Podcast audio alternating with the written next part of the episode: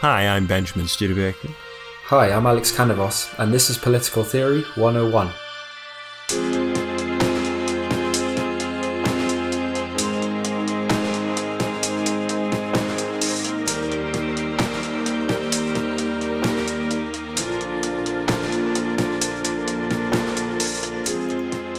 So, today on Political Theory 101, we're doing Jürgen Habermas. Jürgen Habermas is still alive and still publishing from time to time. He's 94 years old. He studied under Theodor Adorno in the 50s, but he's not exactly part of the Frankfurt School. Max Horkheimer initially didn't like him. He was with Adorno for three years and was then pushed to leave Adorno's circle. He finished his studies under Wolfgang Abendroth, a Marxist. He then returned to Frankfurt in the late 60s, where he took Horkheimer's old job. He even reconciled with Horkheimer on a personal level. But in 1971, he again left Frankfurt, this time for a posting at the Max Planck Institute. He stayed with Max Planck until 1981, when he published The Theory of Communicative Action, and returned to Frankfurt. Adorno died in 1969, and Horkheimer died in 1973. Neither ever got to read Habermas's mature works. Even Legitimation Crisis came out in 1973, the year of Horkheimer's death. This is all to say that while Habermas was undoubtedly influenced by the Frankfurt School, he is not necessarily of it. And in this episode, we will be treating his ideas on their own. We will not be treating them as in some way derived from the work of Adorno. For Habermas, legitimacy is distinctly different in the modern period because in the modern period it operates through communication. In a medieval society, the king makes a public appearance as the king, using pomp and ceremony to visually project power, status, and links with the divine. But for Habermas, in modern society, we have something called the public sphere. The public sphere is the set of places where people gather together as individuals to discuss politics. It is quintessentially the coffee shops, salons, and literary societies of 17th and 18th century Europe. In subsequent centuries, it is the set of civil society organizations and settings that are analogous in function to those coffee shops, places where people gather together and reason with one another about affairs. Now, sometimes they gather together and do things other than reason with one another about affairs, and then there's a question about how much those spaces resemble coffee shops. But we'll get to that. For Habermas, the distinction between the public sector and the private sector is ideological and prone to dysfunction.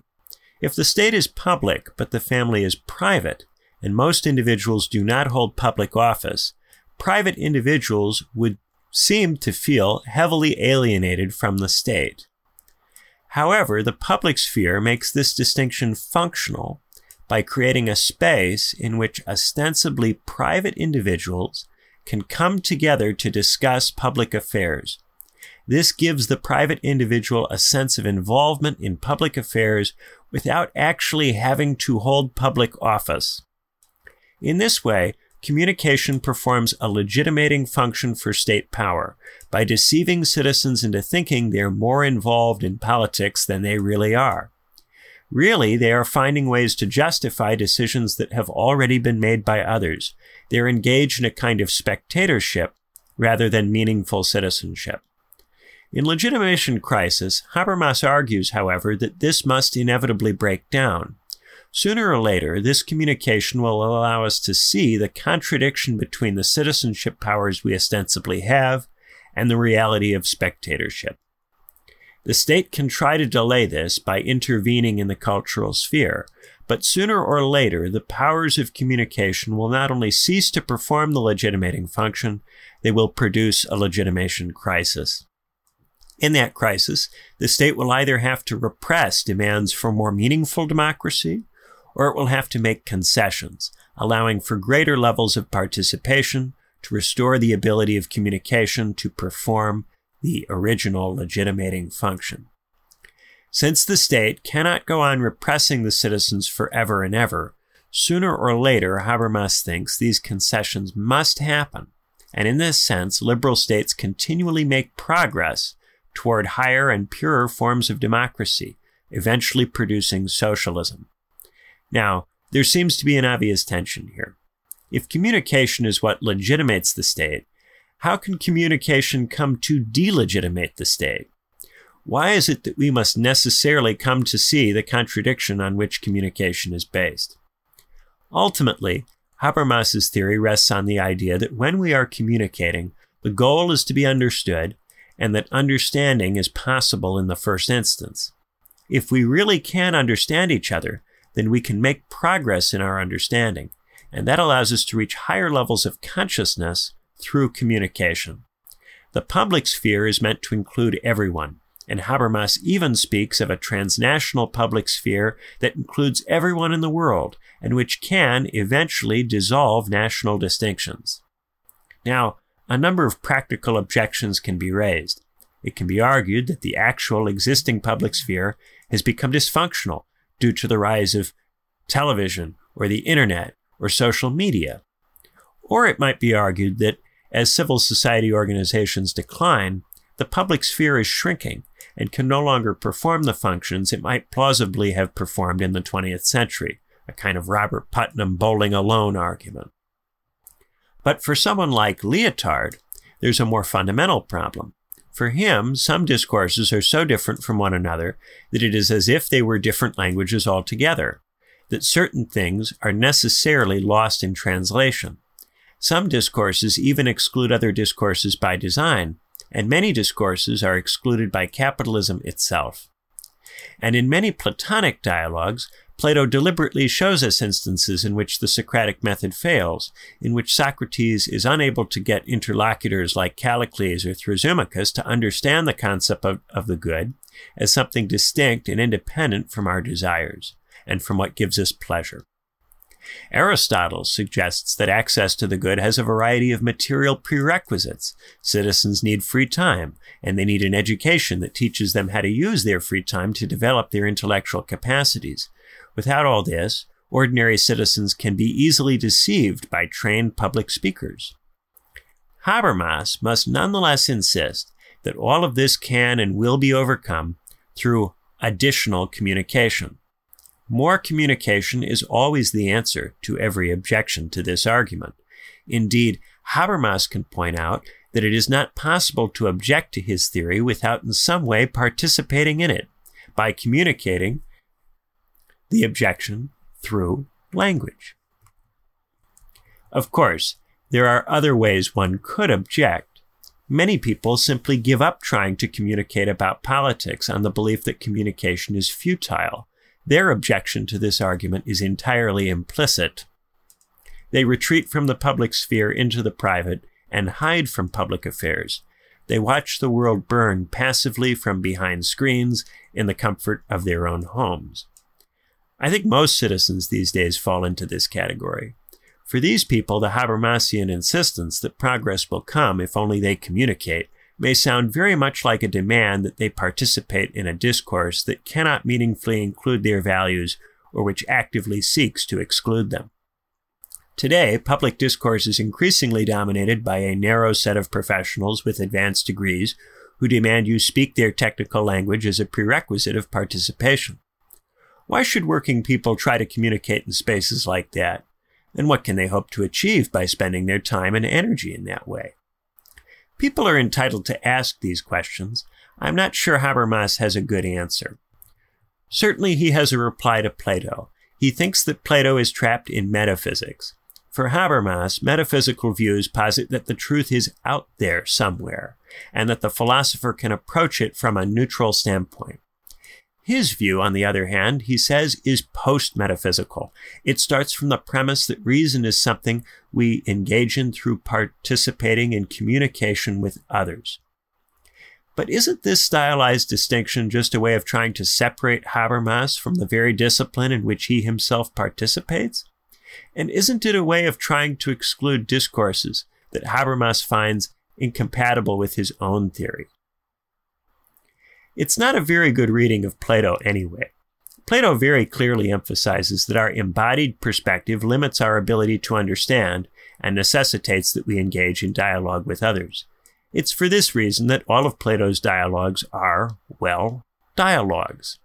Yet Plato still emphasizes that dialogue often leads to impasses. At many points in the dialogues, Socrates' interlocutors stop responding, not because they have been convinced, but because they believe trying to communicate with Socrates is pointless. I suspect that is how Plato would feel about Habermas. For Plato, political theory begins with these impasses. These impasses convince him that the philosopher must go beyond dialogue and take political action. Habermas's theory stops before Plato's begins. But what does Alex think about all of this? I'm interested in Alex's view. Let's hear what it is. What did you mean when you said it stops before action? Because it's all about dialogue, not action? Yes, and I recognize that Habermas would say, well, there's such a thing as communicative action, and communication counts as action. But I'm not entirely convinced by that. And I think in recent years, this confusion of communication and language and words and speech with political action has caused a lot of people to do precisely the thing that Habermas said in the beginning is ideological, which is to think by talking about something in a coffee shop you are actually participating in role. But it seems he's always referencing practical goals and he wants the theory to be based in I guess you as a subject and your understanding. So what you put out there and then what's reflected back to you. Yeah, how does that translate into the achievement of practical goals? I guess because you're doing it in every situation. Well, if it happens all the time in every situation, then there would be nothing distinctive about it. No, but maybe it's not all political. So it needs to be more politicized or less in private spheres or less with private words. I don't know. Well, this is why I started from the point about public discourse, right? And this public sphere.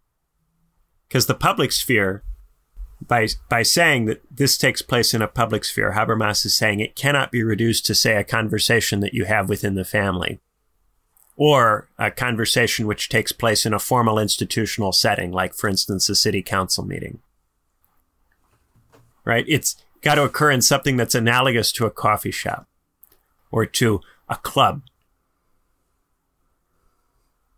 Why? Because I thought it's about the intent, not the effect it has on them. So it doesn't matter because where. for for Habermas it has to bridge the two realms, right? It's got to bridge from the private realm to the public. So it has to make the person who's in the private realm feel as if they are participating in the public.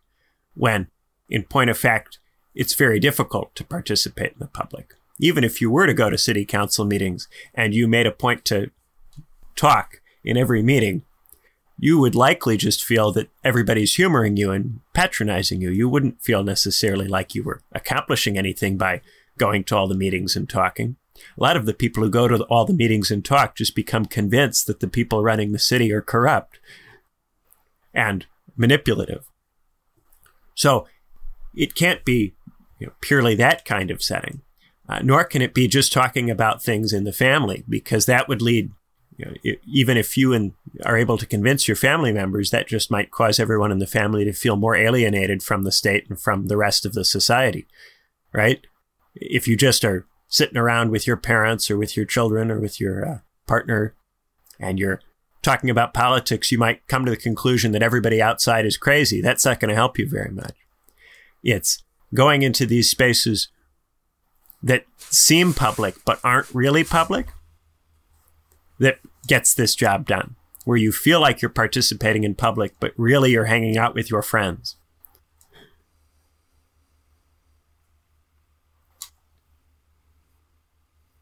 That performs the legitimating function for him. So, a lot of the later work doesn't talk as much about the legitimating function of communication, in part because I think if you talk about that side of it, the argument becomes more tenuous, right?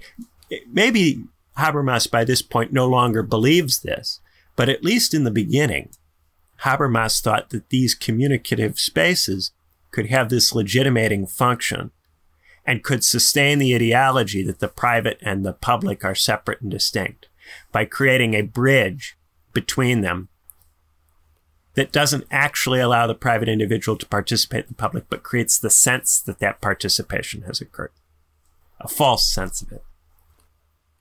Does the distinction between private and public match on to him talking about system versus life world? System being, so, yeah. Yeah, so in uh, the later work, you get this reference to life world. So the life world is the cultural space. And then you've got, say, the economic system.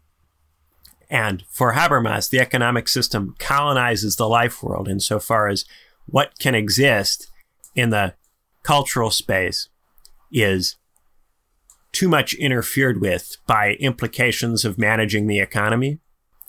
Now, that is something that Habermas talks about in different terms even relatively early on. So even in, if you go back to legitimation crisis, Habermas says that all of these uh, economic changes that have happened in the interwar period have had all of these cultural consequences, and they produce all of this ideological apparatus that prevents people from uh, straightforwardly confronting the degree to which their democracies are not really democratic. But in that book, it's argued that nonetheless, this somehow must be overcome eventually people must come to a point where they recognize that they're not actually fully participating democratic citizens in the way that they think that they are. The question then is how do you get there? If communication performs this legitimating function, how does it then flip it all around and have this delegitimating function? And a lot of the rest of Habermas's work is about trying to convince us that that actually comes off that there is actually some kind of process of developing reason that occurs through deliberation, and that this eventually gets us to a point where you can have these ever greater degrees of democratization. He takes it as a fact, though, that there's evolution because you have to transform and understand things And yes, also, there's a progress narrative here. Yeah, which is one of the first things that a lot of people will tend to challenge. They'll go, well, why should we think that the deliberation improves over time? You know, especially if you have something like capitalism operating in the background. And Habermas says that the consequences of managing capitalism result in colonization, colonization of the life world. If that's going on, then public sphere, public discourse is constantly being invaded by the economy. And so if you go through a period of neoliberalization like the 80s and 90s, then you would expect there to be even more consequences in the cultural sphere of the way the economy is developing. Now, maybe the argument is because the state is intervening less directly, that it's now happening through the market, that that would give you space, but I don't think that's Habermas's point. I think for Habermas, markets and states can both mess with the life world. It's not like it's only states that do this. Market systems also do it. And it's not as if neoliberalism is uh, the getting rid of, of of the state, it's a change in the relation between states and markets. It's a change in the configuration.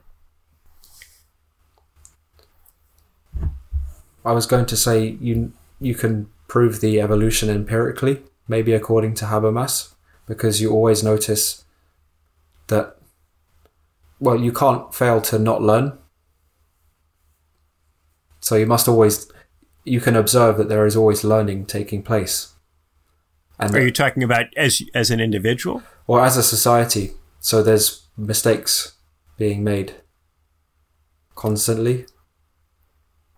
Yes. So you do we learn from those mistakes at, collectively? Well, you have to respond to it and act practically. So the question, what now? Do you have to respond to it and act practically? Well, in this in this society, it's painted as constant crisis. So as long as you can plan for the next crisis and weather through this one, it's okay. But you have to you, C- have certainly to on a political level, you have to persuade people that you are responding to crises pragmatically in the moment. But we might, from a different point of view, you know, we might not agree that we are responding to crises pragmatically in the moment. And one of the things that you might do expect to have happen if society as a whole were becoming more developed through deliberation is that we might start to get out ahead of problems and we might not have everything being a response to crisis. For Habermas, a big part of why there's this uh, emphasis on crisis response is that the crisis response allows the state to invoke these epistemic discourses. So the state will say there's a technical problem with the economy and that demands that we do this, which will then have these further cultural consequences and these other consequences for people's values. Right? All of that you know, takes the situation very much out of people's control. If everything is a response to crisis, then you just have to do this because technocratically it's what's required. And so there's no opportunity for the ordinary person to come in. So one of the things that Habermas is trying to do is to unite the possibility of political action on the part of the demos with the needs of a complex, technologically advanced modern society that has a high level of bureaucratization, that has a high level of technocratic and technical sophistication. There's an attempt here to put these things together in some way, to democratize in a way which nonetheless fits with the technical needs of the system. It's like democracy and technical needs are, are two opposing poles. The more complex you get, the more you lose correct cultural motive. The more democratic you get, the more you have a correct cultural motive, but also could be conservative, and that's the issue. Does it? Well, coming out of the World War period for Habermas, we went firmly in the direction of getting things technically operational and away from the direction of, of democratic participation. And then the 60s, the late 60s, are meant to be one of these legitimation crises in which there's a demand for more democratic participation. So then, if you move away from the technical stuff toward democratic participation, there's a possibility of then having technical questions or problems or issues. How do you combine these things together? Well, if you have a population that's becoming better and better and better at thinking about these things, then you would think that the demos would not have values or views that would be so out of step with the technical needs of the system.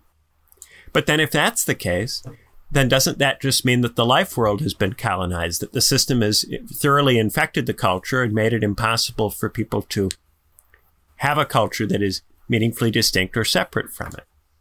How do you have a, a progress in people's values or ideas that is not itself uh, determined by the modern technical system and its needs? I guess the implication of the modern technical system and the economy is the administrative logic.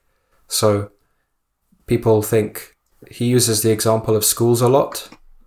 It's naturally a commu- uh, you know decided by the parents, but now there's just a new logic that says whatever's traditional no longer applies. So it feels like a rupture coming from yeah the technocrats.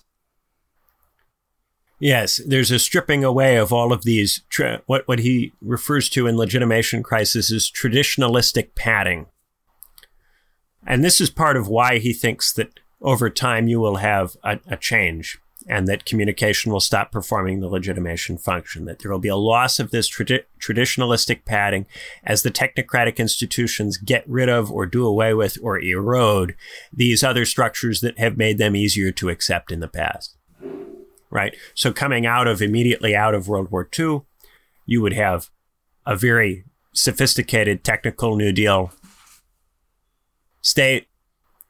And that state would still have a lot of traditionalistic padding, a lot of cultural norms and practices from the pre uh, World War II period, from before the era of the World Wars.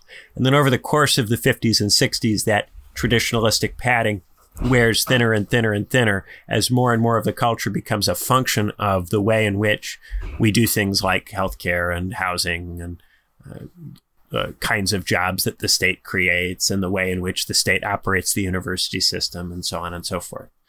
Right? So that would gradually lead to changes in the ways that we think and, and changes in our cultural practices. And that would thin out a lot of the stuff that we used to have that uh, kept us content. So then we would get to a point where we would be upset, and then that upset would take the form of I have all of these values and things that are not being accounted for by the technical system. I'm not able to make those values felt in politics through my speech acts. Therefore, I'm going to demand some kind of major institutional change. And then at that point, Habermas thinks that the state will make concessions to that because it will not be able to repress that indefinitely. But what if the values of people themselves are being distorted over time by this system? What if it's not just a colonization of, say, the life world, but also something that reaches into the mind of people and into the private space and, and changes the way that people fundamentally relate to stuff? Uh, what if it creates you know bifurcations or ruptures in the culture that cause uh, many people to run off in many different directions and uh, have a kind of Tower of Babel effect that makes it harder for everybody to feel like they're part of the same society or to talk the same language about the same issues. I think there's a number of further questions here.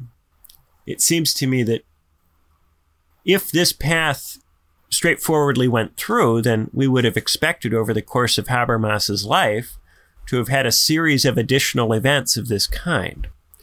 Uh, and maybe Habermas would argue that we have, but they've occurred in other parts of the world. And the way you have to think about this is transnational, and you have to think about the end of the Cold War as itself another instance of this demand for participation. You know, maybe you have to think about the Arab Spring as another instance of this. I can imagine some rejoinders or responses here. But it seems that in the you know, Western liberal democracies, something altogether different is going on.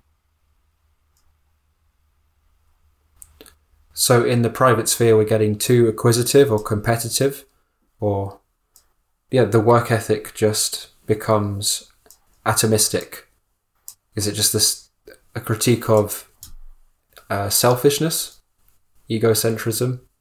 But yeah, well, called I, instrumental reason yeah, for me, it's a critique of the market and the effect that the market has on people, which will be to encourage those kinds of traits and to make it harder for people to think in other ways. Right. So if you're in a situation where the only way that you're ever going to buy a house is to think in this very marketized kind of way, in this very instrumental way about your life, about what you do for your job. And then, you know, you live in a world now where people have a hard time keeping their jobs if they think in a way that's too different from the way that their employer thinks, especially on certain co- controversial issues. Uh, so, in this kind of world, it doesn't pay to think in particular ways. Certain ways of thinking make it much harder for you to get ahead in your career. So, it becomes uh, maladaptive to think in various different kinds of ways uh, or to have certain positions on major issues, say to do with the Israeli Palestinian conflict, for instance. Uh, when that happens, you're going to get to a point where a lot of different kinds of discourses become unspeakable. A lot of kinds of ideas can't be spoken or can't be expressed, certainly by no one who is successful in the conventional sense. And then people who aren't successful in the conventional sense don't have the cred, don't have the technocratic cred are generally not uh, people who are capable of leveraging, say, a position within an institution to make themselves heard. Now, a rejoinder might be that we should have deliberations that aren't so lopsided in this way, that include people who uh, are not advantaged by institutions, that include people that you know, don't have advanced degrees. And all of that, in principle, normatively, I'm sure, the Habermasian would agree with. But in practice, that doesn't seem to be the direction our discourse is going in. In practice, we seem to have you know, one set of people who is very focused on what the experts are saying, another set of people who hate experts and expertise, uh, who are resentful of that class of people, and who are engaging in politics from a standpoint of hostility to that. And then a further, I think, much larger group of people who find uh, both of these ways of discussing or communicating exhausting and unproductive and unhelpful. And who would really rather not be involved in politics at all than participate in it if it's going to have anything like that, this character to it. That's the populist current, and then you can't give them parties because they feel cheated. I'm not even sure that's the populist current. Right. So I think the populist current would be the anti-expert current. And then, you know, there are some people who make a kind of techno-populist argument that these days technocrats market themselves as populists insofar as they frame themselves as going up against an ignorant, uh, empowered enemy. Right. So if you are a supporter of Joe Biden, you can still there can still be a populist aspect to the Democratic Party's campaign insofar as it can frame the Republicans or Trump as being in power or as being the powerful people who are trying to do you know, evil things to you, like take away your right to an abortion, right? So in that sense, there can still be a populist current that is married to a commitment to expertise or to expert opinion. And conversely, with the Trump movement, it's a kind of anti-expert movement that it tends to celebrate the discretionary power of of the of the Trump figure who is not bound by experts and doesn't care what people who are experts think and just forms you know, seemingly his own view, but you know, in practice, often a view that's based on whoever he's spoken to most recently and how he's feeling on that particular day. I think that outside of both of those things, there is then the big, big chunk of people who don't vote or who vote reluctantly, uh, who don't particularly like either one of those things. And I don't think that those people are necessarily populist. I think that the those first two movements have more populism in them than this third thing I'm talking about. And this is part of why I picked on Laclau a little while back, because you know, this idea that there can be some kind of populist response, I think that that is something of an elitist argument, uh, ironically, that most people, most ordinary people, are not into populism at this stage. I think populism itself has become an elite discourse, ironically. Uh, and I think that's what's kind of emphasized by you know some of these guys who write on techno populism, like Chris Bickerton and that you know, for the rest of, of this population, you don't really see the politics because there isn't really a politics. These are people who have given up on democratic politics, who have lost faith in that as a meaningful activity by which they can achieve anything. And this is the you know great big silent crowd because by necessity it's a silent group of people in uh, in my book. I don't talk about my book very much on the podcast, but I did put out a book, which I suppose I should have mentioned by now, called "The Chronic Crisis of American Democracy: The Way Is Shut." I suggest that there's uh, something called an American subaltern, a kind of silent part of the population that uh, it's not a silent majority in a kind of Nixonian sense. It's a set of people who are mostly not politically active and so mostly don't express any kind of political will. Now, chunks of this population can occasionally be reactivated or persuaded to vote, but the default stance of this part of the population is to not vote or to avoid mainstream politics. Uh, and I, I think that this chunk of the population is very difficult for political theorists to wrap their minds around because political theorists are people who are when they were young and decided to go into political theory, at least interested enough in politics to think that politics is a meaningful activity, to think that this is something that is part of a good life and that we should want to do. and certainly someone who says that communication is about being understood. You know, that's what Habermas says. The telos of communication is to be understood. Surely we all want to be understood. And if this is something that occurs in a public sphere and is a way of, of interfacing between the private and the public, and it's the only way that we can be understood is to participate in spaces like this where we can be recognized and seen and listened to by our peers, by people that we're friends with, by people that we respect, but with a sense of fellowship. I think there's an assumption that you know, wouldn't everybody want that? And wouldn't that be something that everybody would want to do? And maybe there, you know, this is when you start talking about ideal deliberations, perfect hypothetical versions of this. Maybe some perfect hypothetical version of this would have that kind of appeal. But that isn't generally what we're talking about in real politics. We're usually talking about meetings you can go to that are not very fun to go to at all, that where you have to listen to a lot of people that you don't particularly like, um, say things that you don't agree with, but very often it's not worth the cost to say that you don't agree because you know, raising the issue will be more trouble than it's worth. And the response to this can be, well, this, that kind of deliberation should be improved and there should be some rules and there should be some way of constructing the deliberative space to make it work better. And, you know, if only, if only, if only we had the right rules. And if we don't have the right rules yet, well, let's deliberate, let's discuss and communicate together about what the rules should be. And eventually we'll come up with the right rules.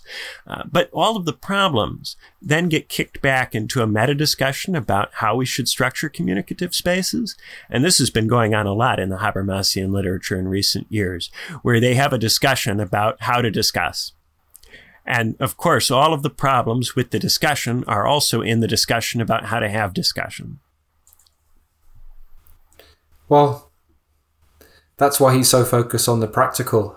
So I guess it would look like less equality of access to the elite meetings, which are boring, and more just equality of outcome in everyday political situations. So the the the political expands to non-elite situations. So probably, yeah, as you were saying, things in your private and your work life and your consumer choices, having more participation, however that looks, doesn't have to be. Well, it doesn't seem like a, a consumer choice is really properly a communicative act. If we're going to call, I'm not going to buy something because I don't like the person or the company that's selling it a communicative act. Now we're really stretching what communication is. But I thought the market's uh, always adjusting to subjects, trying to appeal, appease people. Well, the market is doing that, uh, you know, based on price signals. But to say that that's a communicative act, I think implies uh, if you broaden that out to the point where that's a communicative act, I think that would be to hollow out the word communication a bit. Like I'm thinking about in Albert Hirschman's book, Exit Loyalty and Voice, or Exit Voice and Loyalty. I can never remember which way those three terms go, even though the book is in my PhD thesis and I really ought to be able to remember uh, he draws a distinction between exit and voice, right? So voice is is talking with language, demanding that something be better, that it improve. And exit is saying nothing and just quietly leaving or not bothering with the thing anymore. And I think if we say that exit is a communicative act, then a lot of the emphasis on language and on the function or purpose of speech would really become redundant in this theory. Because at this point, anything you would do would be an instance of, of communication. And all of the specific definitions that were drawn, used in the beginning to say this is something that occurs in, in a in public space, and this is about bringing the private and the public together. If exiting you know, refusing to vote or uh, boycotting a product, uh, if that is termed speech, you know, now this is something you don't actually need to go to a coffee shop to do. I mean, you don't have to go to a coffee shop to refuse to you know, buy chicken from Chick fil A. You, know, you don't have to talk to anybody. You can watch television, go, Chick fil A did what? And then you can just refuse to buy the chicken. And you don't actually have to talk to anybody to do that. There's nothing very intersubjective about that. Yes, there's a price mechanism that will signal back to Chick fil A that the fact that they took that public stance has caused maybe some people not to buy the chicken. But maybe that won't even happen. Maybe some other people will choose to buy the chicken because they like what Chick fil A said, and they won't even be able to tell from the sales that anybody was upset. Yeah, maybe I'm just thinking how to sell a product nicely can just you always try to evolve how it comes across to the customer. So you don't want it to seem transactional. You want to hide the fact that it's a exchange, maybe even. Well, I, I would say that I prefer it when it's transactional in an exchange because that's more honest. I mean, when you are talking to someone who's trying to sell you something and they pretend that they're trying to be your friend. In many cases that's more upsetting because now you have someone who's pretending to be your friend while they sell you something and you feel a little bit like somebody's playing a trick on you even if it's done in a sincere way even if the person does really mean to be friendly. Okay i change it to business becoming more open and transparent constantly then. As an empirical thing you can see it's always learning about yeah it's always feed, it's a feedback you know i was doing a YouGov survey the other day. Sometimes I do YouGov surveys, and one of the questions that they asked is, "Would you rather you know businesses take stands on uh, social and cultural issues, or be authentic and transparent to their mission?" By which I infer the mission is making money. And I thought, you know, I'll answer be authentic and transparent to their mission, but a lot of other people won't answer that. They'll answer I want them to take social stances that agree with my social stances. And that's part of the trouble is that even on a question like that, you're not going to get everybody to agree. But it's implied that you being at the business, you'll be treated as, I guess, able to form a will that's agreed on as fair by both parties. Maybe not by standards of truth, but by just the conditions it comes out of practically. So what's there? I think in a lot of our transactions, we don't really agree that they're fair. We just don't really have an, any choice but to agree because of a power disparity in the transaction. So a lot of the time, fairness doesn't even really come into it. If you start thinking about fairness too much while you do transactions, you'll get very upset. It's really not to your psychological benefit to think about fairness when you engage in transactions. You could talk yourself out of buying a lot of things that you probably need if you think too much about fairness. But, you know, conversely, if you don't think about fairness, then you'll often be taken advantage of. Maybe just because it's self regulating anyway. The life world. So even though it's colonized by system and commodification, it's still something you naturally see as yeah, you see the agents involved in it as other communicative partners. Well, that would be to go in a kind of Adorno direction uh, and talk about, say, you know, the labor market as something reified, something people take as natural, and certainly markets are often reified and taken as natural, and the outcomes of market transactions you know, can be reified and taken as natural. But also a, a point that Adorno made about that, that I think is really sharp, is that even if you get to a point where you can point out that this is reified, that this isn't really uh, fair, that it is the outcome of some sort of power distribution, even if you can point that out, that in and of itself does not get rid of it. The critique of reification is insufficient because the labor market itself stems from a set of material circumstances, you know, that we have a particular kind of economic system structured in a particular way. And even if you come to problematize the way it's structured, the fact that you have problematized it does not, in and of itself, empower you to change the situation. Now, if you're Habermas, if everybody's problematizing something and communicating about that, it's hard to see how that would not result in some kind of change. Because if everybody decides that, say, the labor market is uh, unacceptable because it involves power disparities that are not acknowledged, uh, then you would expect them to you know, act on the basis of that. But then there's this question of how do you turn this opinion that people have, even supposing people have the right opinion, into meaningful political action? What is it that people can do once they have this opinion? And I think in the 20th century, it's often just kind of assumed or taken for granted. And I think lots of theorists do this. This is not at all a critique uniquely of Habermas. That when people recognize contradictions in the system, that they will go out and take to the street and shut the country down over it. And that's what they did in 1968. And that's what they did in 1917. And that's what they threatened to do at various points at other times in other places. Right? Go out into the streets, shut down the country. Bunch of strikes, general strike, shut it down until you get what you want. Uh, these days, that's not what happens when people are critical about the state. These days, people go online, they go on social media, and they express their view and other people like or comment on it or respond to it or retweet it or what have you. And then nothing really happens.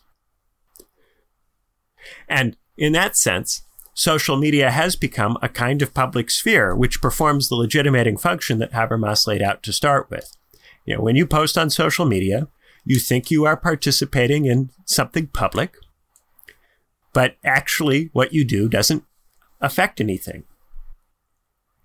And there was a time when people thought that it wasn't going to be that way. There was a time when people were looking at the Arab Spring protests and going, see, Facebook is helping these people to organize meetings and assemble themselves and see social media activism is in some way connected. You know, there was this whole thing uh, called Kony 2012 when a bunch of kids were you know, being organized through social media to do something about Joseph Kony and the Lord's Resistance Army. Of course, when it came time, though, to translate that into people in the street demanding that the government do something about Joseph Kony, nobody really showed up. The actual number of young people who physically came out for it was very limited. And very little was ultimately done about Joseph Kony. And this has tended to be the way things have gone with uh, activism on the internet that is su- supposed to produce direct political action. Now, we have seen that political candidates can generate some level of enthusiasm online for themselves. Donald Trump's use of Twitter being an obvious example, or Bernie Sanders' dank meme stash from a while back. You know, these uh, groups and, and pages and so on can be ways of getting people to vote for somebody. But that seems to be about as far as it goes, really. And now there's been an increasing bifurcation even of, of that. So eh, back in 2016, most of the talk about politics was going on on Facebook, the consequential talk. The way the Facebook algorithm was rigged up in 2016, political content was very viral, and lots of people were posting on Facebook about politics and getting their stuff seen. And Facebook wasn't really intervening to make sure that particular kinds of perspectives got ahead. In the years that have followed, the social media companies have gotten much more interested in policing speech on their platforms. And then there's also been a, a, a, as a consequence of that, I think to some degree, a breakdown in the agreement of people on where to post. So now far fewer people are focusing their political posts on Facebook. Many of them are posting on Twitter. Many of them are posting on TikTok. You've got people posting on Instagram and on Bluesky and on uh, Threads and all these other other different places. And increasingly, these discussions are different from each other. They don't really interface with each other. And the people who prefer these different social media platforms are saying something about themselves with their preference. So there's much less of a porous character than there was you know, back in 2015 16. And I think for a lot of people in the 90s, the assumption was that the internet would produce a, a benevolent effect through that porous discussion. But after 2016 and Donald Trump's election and Brexit, it was decided that it actually has a very negative effect because the people who are participating in the space are not capable of sorting out what's true from what's false or who's reliable from who's not reliable, who's a real expert and who isn't. And so the trend was then to go in the other direction. But I don't think Habermas is talking about social media. He wants maybe legal, legally protected organizations, which aren't trade unions. So it's like it's more organization, but not heavy socialist stuff. Just more democracy and things. Well, if we if we go back to the old-fashioned '60s and '70s conception of the public, uh, you know, the public sphere, we're really talking about stuff that's analogous to a coffee shop, places where people go and get together with people they know, literary societies. There aren't very many people who participate in that sort of thing anymore. And if people do go out with their friends, say for a drink at the pub, they don't necessarily talk about politics or public affairs. A lot of the conversation these days is about managing your private life, drama at work, life hacks, uh, do it yourself projects around your house. But if we're decentralizing, that's what's supposed to be more political. He's trying to privatize well, the political, so you don't talk about the normal political topics at these political meetings. Is is this stuff political? What's political about it? I don't know, but I thought he wants to expand the the private into the political so that more private things are political. That's how you get decentralized government. It's not. Well, I don't think the the principal goal here is decentralized government, because there is an admission here that democracy has to be in some way compatible with the technical needs of a modern state system. Uh, there is an emphasis on more democratic participation, but if we're operating from the premise that the stuff that comes out of our work environment and our relationship to work is not a problem and is should be the meat and potatoes of what we bring into politics. And a lot of that stuff is the product of our exhaustion. You know, the stuff that you talk about with your friends when you're off of work, about you know how you packed your lunch for the week, you know what grocery stores you've been to recently and who's you know which ones are good how you manage your time and your energy away from work uh, you know a lot of this stuff is about coping with being at work you know, which video games are good? Uh, have you seen a good movie lately? You know, a lot of the things that we talk about instead of politics in these settings are ways of trying to cope with life. It's hard to see how they're political. Now if, if you could say that they're political, but I'm not sure that would be a good thing to do.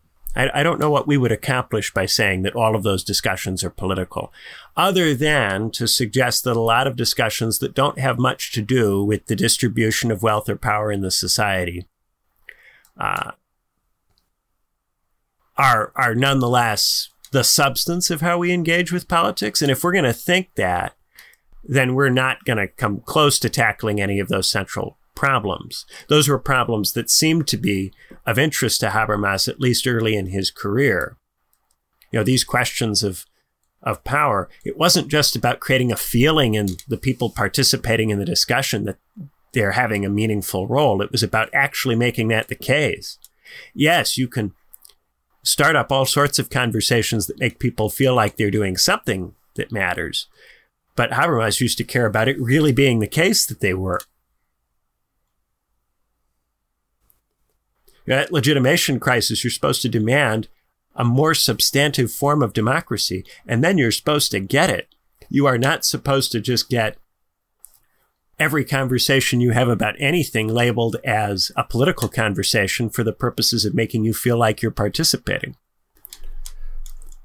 Maybe if you interpret political as make better, and then you take yeah you just have more of a right if you hollow out the concept of the political to the point where it no longer means what it used to mean and no longer really directly addresses these questions of who's got power in society and who doesn't and who's got the wealth and who doesn't have it and you broaden it out so that it includes any kind of normative impulse that you have at all including you know who's got the better mcnuggets mcdonald's or burger king? Well you know, okay, then yeah, it would all be political, but but that would be kind of pointless, wouldn't it? What what good would that do apart from just creating a society where the state can continue regardless of whether it does anything to meaningfully take care of its people? No, when people think about make better, they don't just think about the technocratic success model. It's also the communicative, or, or not the system, but also the life world. So it would be the whole thing. It would also be, yeah, how can. Yeah, it would be, it would be about, you know, my boyfriend or my girlfriend ghosted me, didn't reply to my text. You know, what should I do? You know, now that's a political conversation. it, it becomes endless, endless distractions and amusements. And maybe this is just me refusing to take the point that if you really do think that all of this stuff is just as important as who's got the wealth and power in society, then uh, you know, yeah, you would you would say, shouldn't we talk about everything with our friends and not just these political questions? But then I think in the literary societies, they probably did talk about a lot of this other stuff. You know, they probably did read novels. They probably did. I mean, that's what a lot of these literary societies were devoted to. They probably did discuss art and culture, but they also discussed political questions. And a lot of what we're doing, you know, are we discussing art and culture when we're just talking about the stuff that we do to cope with the fact that we have jobs that we don't particularly like? Is that, you know, discussing art and culture in the 18th century French salon sense? Or are we just likening these things to avoid having to confront what's really going on? But when I say I'm using, I'm discussing it politically, I would say this is my private stuff. And then now I open it to the political, which is, yeah, it's a validity claim that is criticizable by anyone. So it just had, so then automatically in the background, you have those big questions that you say, like the inequality or, um, yeah, basically what anyone would think.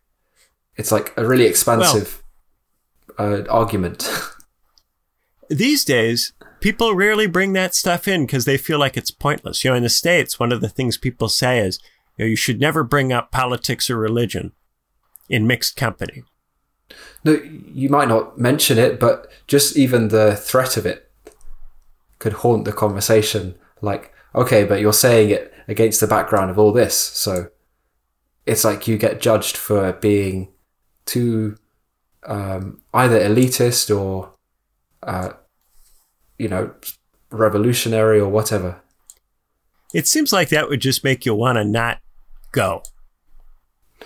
Yeah. Anytime you open your mouth or say anything, you don't know whether somebody in the room who, who is either, you know, uh, rabidly of one political disposition or the other uh, is going to take what you say to be an instance of the bad thing that they're trying to uh, police out of the conversation uh, and therefore, anytime you open your mouth, you're in danger of being shouted at, which is how I think most people feel. Uh, anytime they open their mouth about something even closely, uh, even tangentially related to religion or politics in mixed company, they're in danger of somebody taking offense and yelling at them about it. So they don't bother to open their mouths. So our conversations are rarely about anything important. And we end up with a communicative space that is all small talk. It's a, yeah, the tyranny of small talk. Because once you get to this point where everybody is immediately problematizing anything anybody says about politics or religion, there's no opportunity to be understood. There's only an opportunity to be misunderstood. If the people with you are just going to disagree whatever they say, isn't that just low emotional intelligence?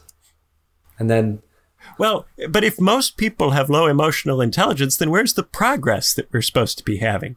Where's the gradual improvement in people's abilities to, to understand where other people are coming from that seems to be the necessary starting point for this whole theory? The, it doesn't seem to be that people are gradually gaining an understanding of one another's perspectives or points of view. On the contrary, it seems like for a lot of people, many perspectives that used to be something that they could engage with are now unthinkable or equated with some kind of evil, villainous doctrine. Right? If you are a, a secular liberal and someone comes up to you with you know, some sort of religious belief, you are more likely to think that they might be a fascist. And conversely, if you're a, a religious person and someone comes up to you and expresses a, a liberal secular belief, you are more likely to think that they are a Stalinist. And this is where you start from. Uh, trying to equate the person who's different from you with something that you can say is profoundly evil as, as an excuse to, to not only not engage with them, but to then, even if you're sufficiently worked up, go to their employer and tell their employer that they've hired a Stalinist or they've hired a, a fascist and that they've got to fire that person, you know, to show that their brand cares about the right issues in the right way. Yeah. This just seems very far from me, uh, for me, from any kind of public discourse of the type Habermas described. Maybe the company is the first inroad because the market is faster than the state. But if the if it's just more embedded in the schooling, because you can see in different countries there are different ways of tolerating disagreement. I guess some might be more progressive. So, yeah, it, it certainly can't be the case that the ideal deliberation is the one in which uh, people can run to your employer and tell your employer that you've said something that they don't like. And then your employer will punish you for having said something that offended somebody that can't possibly be the ideal deliberation because that encourages everyone to just be totally quiet about what they really think. Yeah, nobody would ever raise any of the objections that they feel. The deliberative space would be entirely uh, pretend. I get. I think that's kind of where we're headed. The person who's being accused and has to, yeah, how would they would they need more legal power just to be able to talk to the uh, the complaint, the person making the complaint, to have equal status with them in the dialogue, not just to be punished by the complainer? Well, a lot of the time, the, the person making the complaint and the person being complained about, you know, by the time the complaint has happened, these two people won't have anything to do with each other because they view each other as a friend and enemy. And you can understand why they're viewing each other that way because somebody's trying to take somebody's job, somebody's livelihood on the basis of something that has been said. So you're no longer in a space where a discussion is being had. People are trying to use the corporation as a coercive instrument.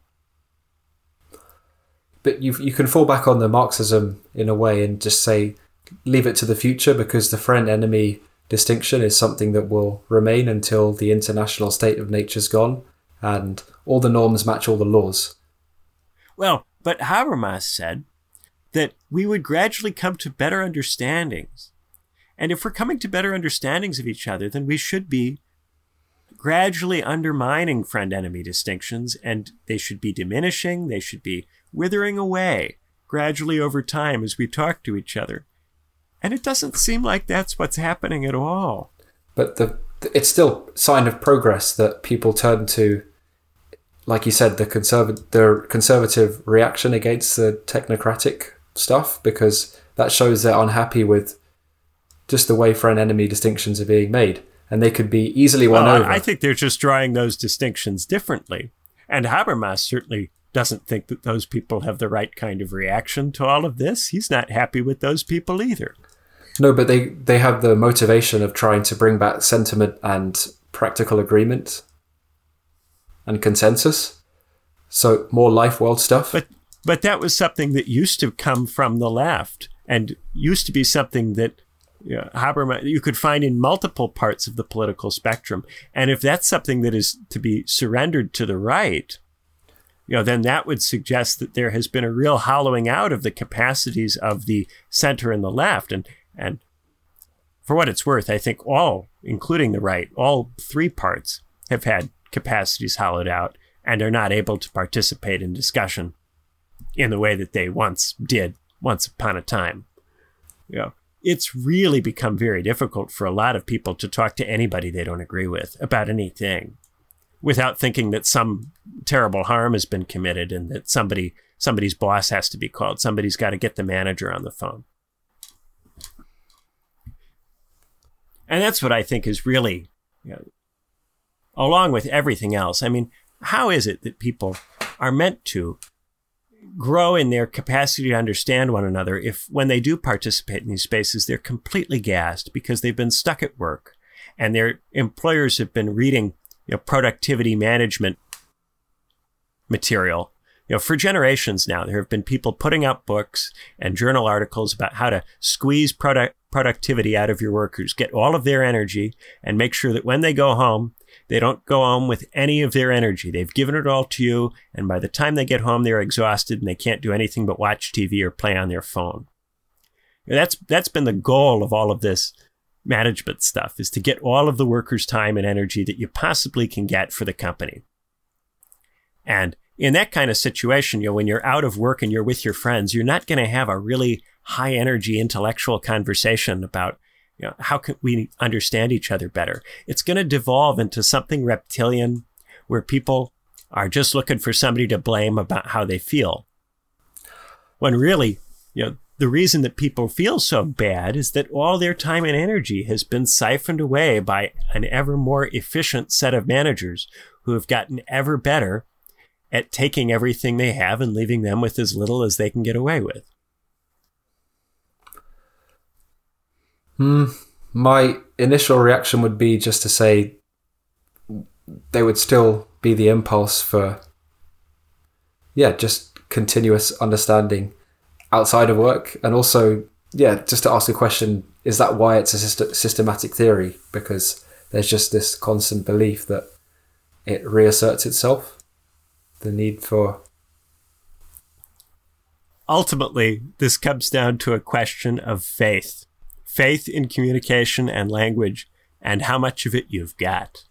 I think that really is what this comes down to with Habermas. And you get to a, a bedrock point where it's really just a question of do you believe in what we can achieve by more talking? Do you believe in the talking and in more of it? Uh, and that's where I think at this point, a lot of people, even on that question, can't find much agreement. And I would submit that if you can't agree on that, if you can't agree on the talking being useful, oh boy, it's going to be hard to get anywhere with more talking. Hmm. You agree with talking being useful. Are you saying that your opponents don't? Or just other people? Oh, well, I'm not so sure how far I agree with talking being useful. You know, I, I think that talking talking can help in many situations. Talking can help, but not all the time.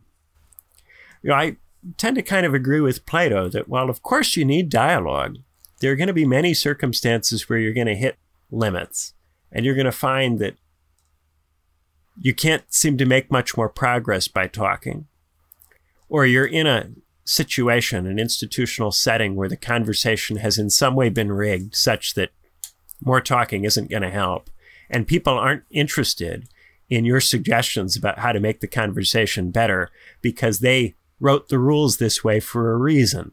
They want the conversation to go a particular way.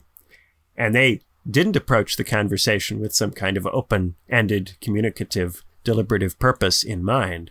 Uh, they approached it to legitimate a set of decisions that they always already intended to make. And I think that Habermas, uh, Habermas's insight in the beginning that communication often serves that function means that we have to be skeptical of claims that it can stop serving that function. Uh, or certainly that it always doesn't serve that function. Surely sometimes it does. Sometimes you're in a conversation that is really just about getting you to go along with something.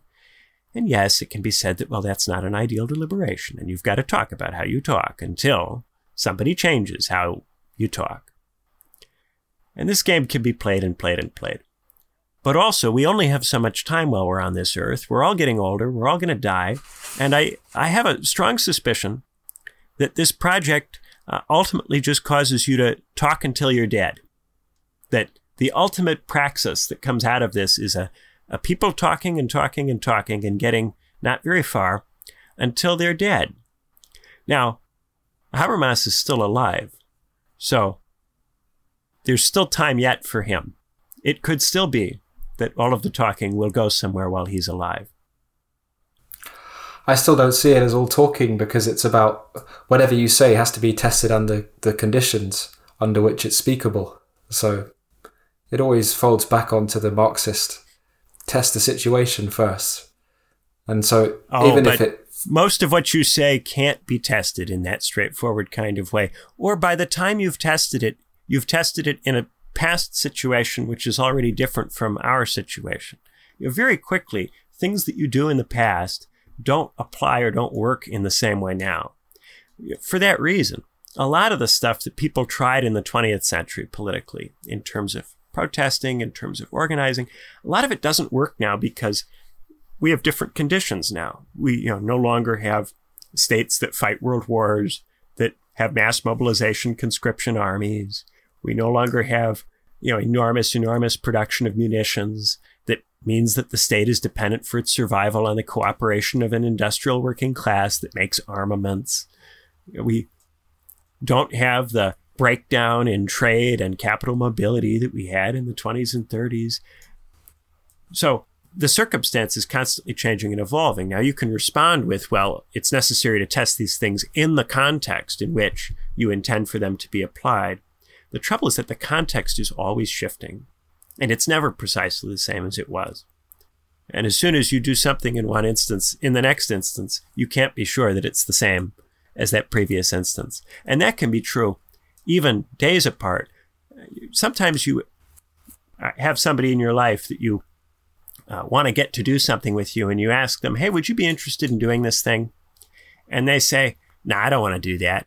And then sometimes if you come back to them a couple days later and ask them the same question, they'll go, you know what? Okay, sure. Now, it seems like the same context. You ask somebody the same question, it's the same person you're asking, and it's the same question, and all that's passed is some time. You haven't done anything else to change the situation. Nevertheless, the fact that it's a different instance and that it happens at a different moment, that it potentially catches them in a different mood, or they've had uh, time in which the question is sat in their uh, subconscious. These things can all contribute to a different response. And that's you know, why Hume has a point about how you can't really be sure that uh, the past will predict the future. And the thing about empirical research and social science in general is that it's always about the past. You know, even when you are observing things that are going on now, by the time you publish your findings, your study is about the past. And therefore, there's always a limit to the degree to which any kind of empiricist exercise can prove that something does or doesn't work as a strategy to be implemented in the future, you know, as something we might do prospectively. No. And Hume is also wrong about separating is from ought, according to Habermas, but just because you mentioned him. Oh boy. Well, that would be a whole different ball of wax, and we're over an hour. But thanks, Alex, for uh, giving a, a good defense of Habermas. It's been fun. And thank you guys so much for listening, and have a wonderful rest of the day. Bye bye. Bye.